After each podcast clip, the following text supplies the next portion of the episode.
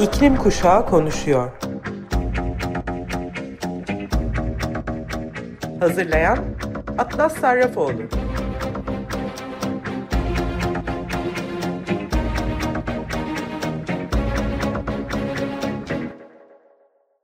İklim Kuşağı Konuşuyor programına hoş geldiniz.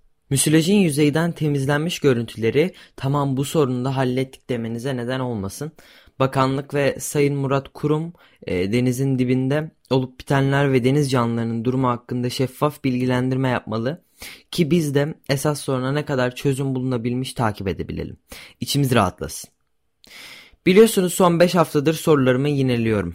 Sorularım şöyleydi. Acaba Marmara'yı bundan sonra korumak için neler yapılacak? Derin deniz deşarjı durdurulacak mı? Sanayi acaba atıklarını denize dökmeye devam ediyor mu? Ekokırım bir gün suç olarak kabul edilecek mi? 2 Temmuz'da Ergene nehrindeki kirliliğin araştırılması önergesi neden reddedildi?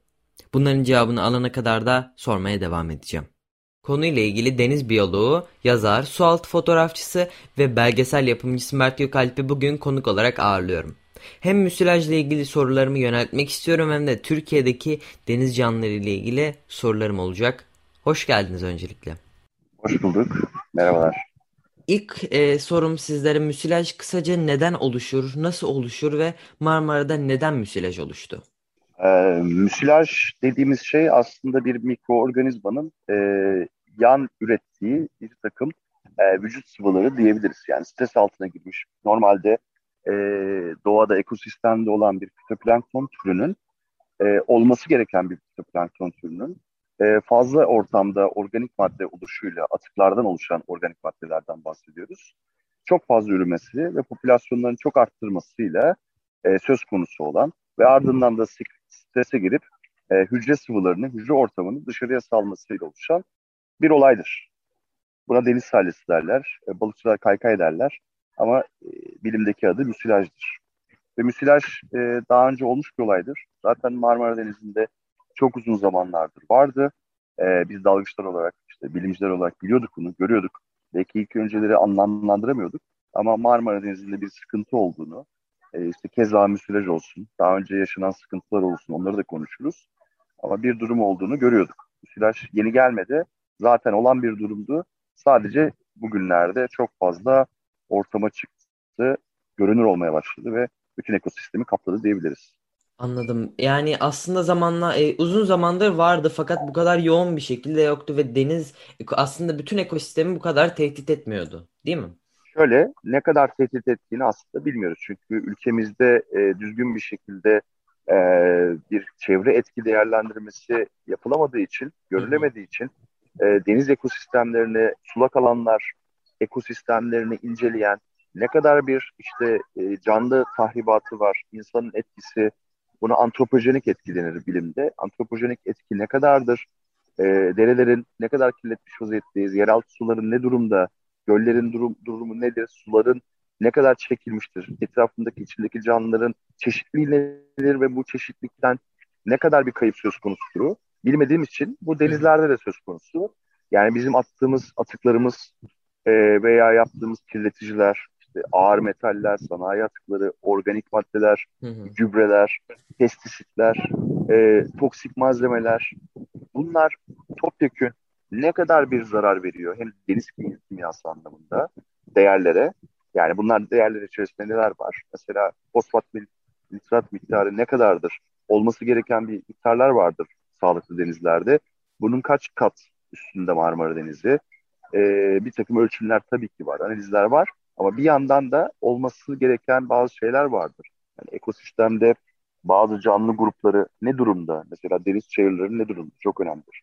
Bentik yaşayan, yani zeminde yaşayan, filtrasyon yapan canlılar ne durumda? Süngerler olsun, tünikatlar olsun, resif gibi canlılara ortam sağlayan, yuva olan mercanlar ne durumda? Böyle bir balıklar ne durumda? Göç eden canlılar ne durumda? İşte kabuklar, yumuşakçılar ne durumda? Bunların analizleri olmadığı için tam olarak ne miktarda hasar verdiğini denize müsilajın bilmiyoruz. Ne kadar vereceğini de bilmiyoruz. Ancak bunu tahmin edebiliriz şu anda. Çünkü araştırma yok, bilimsel çaba olmadan, çalışma olmadan bunları bilme şansımız yok. Peki dünyanın, hani Türkiye'de yaşanıyor dedik müsilaj, uzun zamandır da vardı. Şimdi yoğunlaştık. Bak, peki dünyanın başka yerlerinde müsilaj sorunu yaşanıyor mu? Yaşanıyorsa bununla nasıl baş ediliyor? Şimdi şöyle, direkt şeyini söyleyeyim. Hani biraz tarihçesini söyleyeyim. 2007 senesinde büyük bir vaka yeniden yaşandı Marmara Denizi içerisinde. Bunu hiçbir yerde görmedik. Sadece belki birkaç basın kuruluşu, belki birkaç bilimsel araştırma araştı ve biz bunu unuttuk. Ara ara zaten oluyordu, görünüyordu. Suda hep vardı zaten. İşte son dönemde ortaya çıktı ama olan başka şeyler de vardı. Mesela kırmızı halk patlaması vardı. 2015-16 senesinde İzmit Körfezi'nin tamamen kızıla boyayan bir kırmızı halk patlaması oldu. Balık ölümleri oldu. Oksijen ciddi değerlerin altına düştü. Daha önce yeşil halk patlamaları yaşandı. Daha önce Haliç'in başına gelen, Kurbaldere'nin başına geleni biliyoruz. Yani bölgesel ölümler, bölgesel sıkıntılar yaşandı. Bu dünyanın Marmara Denizi genelinde bu. Türkiye'de başka yerlerde de oldu mesela. İşte kanalizasyon basmasıyla beraber Fethiye çalıştığı olan örneği biliyoruz. Hani ne hale geldiğini biliyoruz geçen senelerde. O septik çukuruna dönüştü mesela. Türkiye'de de oluyor. Dünyanın başka yerlerinde de oluyor. Mesela Hırvatistan Marmara Denizi'nden önce ilk bu vakanın görüldüğü yer. Aslında 200-300 sene önce görülmüş. Yani insan etkisinin bir kapalı denizde, kapalı ortamda ne gibi sonuçlar doğurabileceğini örneklerini görüyoruz. Müsilaj daha önce başka yerlerde de görülmüş ama en yoğun görüldüğü yer Adriyatik olmuş ve Marmara Denizi olmuş. Ama bunun haricinde mesela Karayiplerin içerisinde, Meksika Körfezi'nde, Amerika'nın bütün organik atıklarının gittiği, zirai atıkların gittiği nehir yoluyla, Mississippi yoluyla döküldüğü noktada ciddi mesela yeşil halk patlamaları olur sürekli. Bazı limanlarda kırmızı halk patlamaları olur. Büyük ölümler meydana gelir. Yani dünyada da çevresel böyle etkiler, çevresel böyle durumlar çok yaşanmıştır. Bazıları bunları çözmüştür. Atıklarını revize ederek, atık atmayarak, denize hiçbir şekilde girmesini engelleyerek atıkların veya bir şekilde ileri biyolojik arıtma tesisleri kurarak bir şekilde engelleyen ülkeler olmuştur. Tabii bunlar biraz daha batılı toplumlar, işin farkına varan, çevresine değer vermeye çalışan, gezegene değer veren toplumlar. Evet, yani aslında dünyanın farklı yerlerinde de oluyor ama hani bizim gündemimiz biraz daha şu anda Marmara'nın hani benim de aslında haftalardır sorduğum sorular bunlarla ilgili. Peki herkesin merak ettiği bir soru, müsilaj tamamen temizlenebilen bir şey mi? Şimdi bu noktada bir anda temizlenmesini bekleyemeyiz ama bizim yani yapmamız gereken bir takım hadiseler var. Bunlar nedir? İşte bahsettiğim biraz önce. Sanayi çünkü ekip halen akıyor. Ergene'nin durumunu biliyoruz. Dile Ovası'nı biliyoruz. Susurluk çayını biliyoruz. Yülüfer'i biliyoruz. Yülüfer çayını biliyoruz. Yani sürekli sanayi tesislerinden ki Marmara Denizi etrafında belki de ülkenin %50 sanayisi burada. Ve birçoğunun arıtması yok. Veya var yapmıyor, açmıyor para kaydedebilmek için. Veya sahtekarlık yapıyor. Kullanmıyor arıtması. Kullanıyormuş gibi gösteriyor. Bunların tamamen kesilmesi gerekiyor.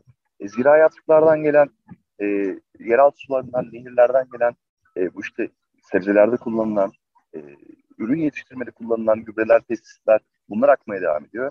Evsel atıklar zaten neredeyse hiç arıtılmadan gönderilmeye devam ediyor. Yani biz bu atık girişi olurken ve bu kadar deterjanın, toksik malzemeyi, kimyasalı bırakırken, organik maddeyi bırakırken, kendi atıklarımızı bırakırken, biz nasıl bekleyebiliriz ki müsilaj ortadan kaybolur? Bunu böyle görmemiz gerekiyor. Yani sifonu çekiyoruz, kimyasal atıyoruz ve unutuyoruz. Ardımızdan düşünmüyoruz. Bizim ettiğimiz denizlere, sulak alanlara, göllere, nehirlere, derelere, ormanlara, denizlere, göllere nedir bilmiyoruz. Hep atmaya devam ediyoruz. Ve şehir yaşamında yaşamaya devam etmek istiyoruz. Yani istiyoruz ki bir yandan da denizden bize bolluk gelsin.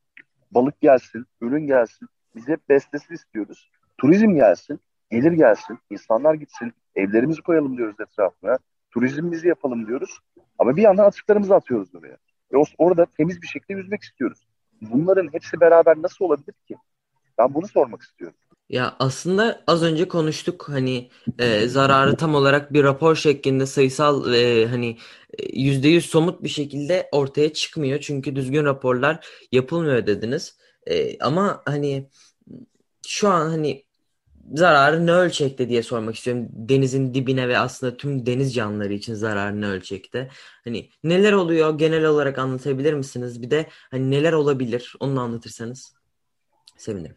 Şimdi zararın ne boyutta olduğunu tam olarak bilmiyoruz. Çünkü ekosistem çevre etki çalışması yapılıyor durumda değil. Maalesef değil. İşte belik yaşam, zemin yaşamı ne alemde, ne durumda bunu bilmiyoruz. Ne kadar bir etkilenme var? Mesela sünger tarlalarından, işte deniz zeminini kaplayan bir takım filtrasyonla beslenen canlılar noktasında ne kadar ölümler var bilmiyoruz bunu. Onun haricinde göç eden balıklar, göç eden canlıların ne kadar bir kayıp var bilmiyoruz bunları. Yüzeyde ne kadar bir ölüm var, deniz çayırlarında ne kadar bir ölüm var, popülasyonlarda ne kadar kayıp var bilmiyoruz. Bu noktada hani hiçbir şey bilmiyoruz aslında çünkü çalışan yok. Evet. Ciddi bir şekilde çalışan yok ortamda. Merak eden vardır. Ama mercan yatakları mesela çok önemlidir. Onlarda birkaç kişi var. Onun için bilmediğimiz için yapılacak işte modellemeler de enteresan. Bazı profesörler ortada, bazı bilimciler çıkıyorlar ki %40 oranında azaltılırsa bu geçer. 5 sene içerisinde geçer. Diğeri diyor ki işte ileri biyolojik arıtma yapılırsa müsilaj ortadan kalkar. Neye göre dediklerini ben bunu mesela anlayamıyorum. Onlar değerlere bakıyor büyük ihtimalle. İşte pH bu kadar olmalı. Çözülmüş oksijen bu kadar olmalı. İşte fosfor ve nitrat bu kadar olmalı. Bölümlerine bakıyoruz. Çözülmüş oksijen ne kadar, pH ne kadar, ondan sonra fosfor nitrat değerleri ne kadar onlara bakıyorlar. Onun üzerinden bir şey yapıyorlar. Yani şu değerlere gelirse düzelir diyorlar deniz. Ama biz etrafındaki yani Marmara Denizi içerisindeki canlıların, göç eden ve kalıcı canlıların hasarları, bu denize oksijen sağlayan, bu denizde ömrünü sağlayan deniz canlılarındaki ölümlerin ne kadar olduğunu, ne kadar bir kayıp olduğunu bilmediğim için nasıl böyle bir projeksiyon yapıyorlar bilmiyorum ben. Anlamlandıramıyorlar da. Yani deniz biyoloğu olarak hani mesleğim bu benim. Böyle şeylerin olması gerekir ki sen bir projeksiyon yapabilirsin, modelleme yapabilirsin ama modellemedeki unsurlar tam olarak orada olmazsa maalesef modellemeniz de gerçekçi olmaz. Onun için 5 senelik bir projeksiyon vermek, %40 azaltılmak demek. Bilemiyorum, bilimsel mi? Siz karar verin. Anladım. Yani ben bile anladım aslında. Peki yani bahsediyoruz, kötü bir durumdayız ama Marmara Denizi için özellikle nasıl önlemler alınmalı bu sorunun bir daha yaşanmaması için? Sıfır atık. Başka bir şey değil, sıfır atık yani. Atıkların bir an önce hızlı bir şekilde revize edilip tesislerin bir an önce sıfır atık politikasına geçiş yani organik madde girişini, kimyasal madde girişini, zararlı madde girişini, yabancı madde girişini engellemek. Sıfır atık. Evet aslında hani sıfır atık projelerini görüyoruz. Sıfır atık dediğimiz aslında son dönemlerde aslında atıktan yapılmış sıfır atık eşyaları yani bir plastik poşeti sıfır atık adına veriyorlar size. Hani o da aslında benim için çok saçma aslında. Bizim için çok saçma. Ve aslında sizi bulmuşken sormak istiyorum bir yandan. Genel olarak baktığımızda şu anda deniz canlıları açısından ülkemizde nasıl bir ekokırım yaşanıyor? Yani bu genel olarak soruyorum bunu. Sizce nasıl bir ekokırım yaşanıyor? Yani bu ekokırım sadece deniz canlıları üzerinden değil tabii. Benim hani ilgili olduğum bölümler sulak alanlar ve denizler. İşinden dolayı, mesleğinden dolayı işte yeni gelen, gelişen durumu görüyorsunuz. Flamingoların, yavru flamingoların türbülündeki durumunu. Sular kesildiği için sulama alanı olarak kullanmak üzere tarımda olan kitlesel ürünleri görüyoruz, göllerde görüyoruz, nehirlerde görüyoruz. Nehirlerin önü kesiliyor barajlarla, 3 gün boyunca su verilmiyor, bir anda ölüyor. İşte Tuz Gölü'nde yaşanan susuzluk vakası, bir bakıyorsunuz bir sanayi tesisi vermiş ağır kimyasalları, bir anda ölüyor. Bir bakıyorsunuz bir atık tesisi düzgün çalışmıyor.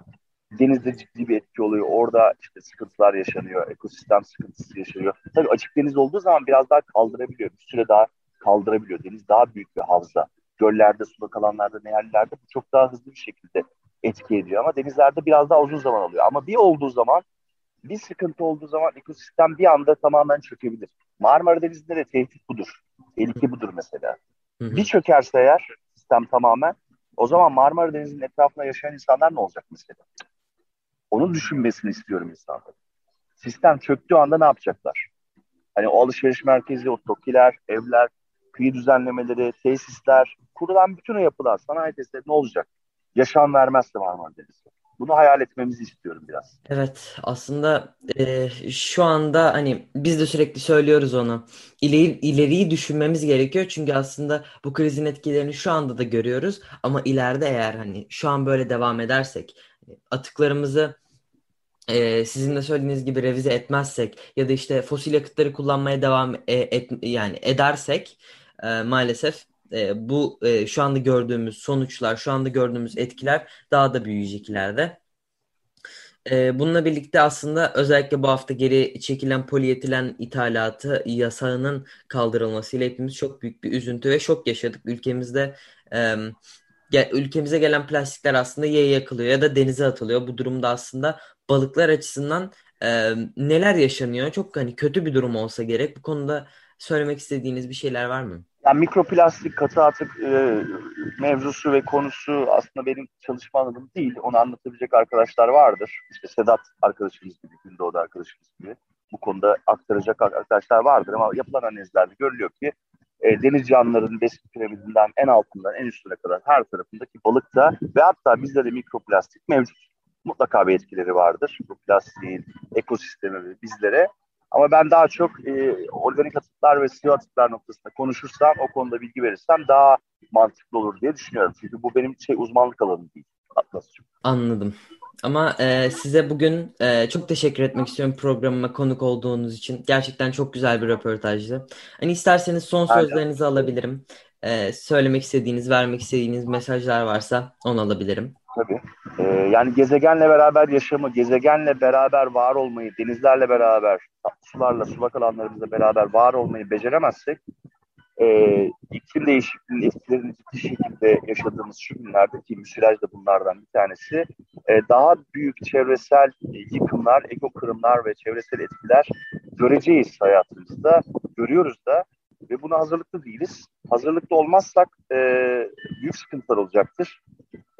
Eski yaşayışımız, yaşam tarzımız, 20. yüzyıldaki yaşam tarzımız devam edemez. Mümkünatı yok. Buna uyum sağlamak zorundayız. Düzeltmemiz gerekiyor kendimizi. Gezegenle yaşam paralelinde başka şansımız yok diyeyim ben. Çok teşekkürler tekrardan programa konuk olduğunuz, bizimle değerli fikirlerinizi, bilgilerinizi, düşüncelerinizi paylaştığınız için çok teşekkürler. Ben teşekkür ederim. Çok sağ olun.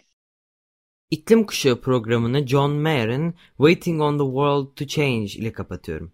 Haftaya görüşmek üzere.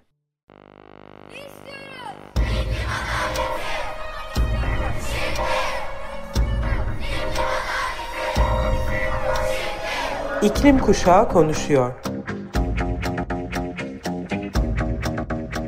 Hazırlayan Atlas Sarrafoğlu.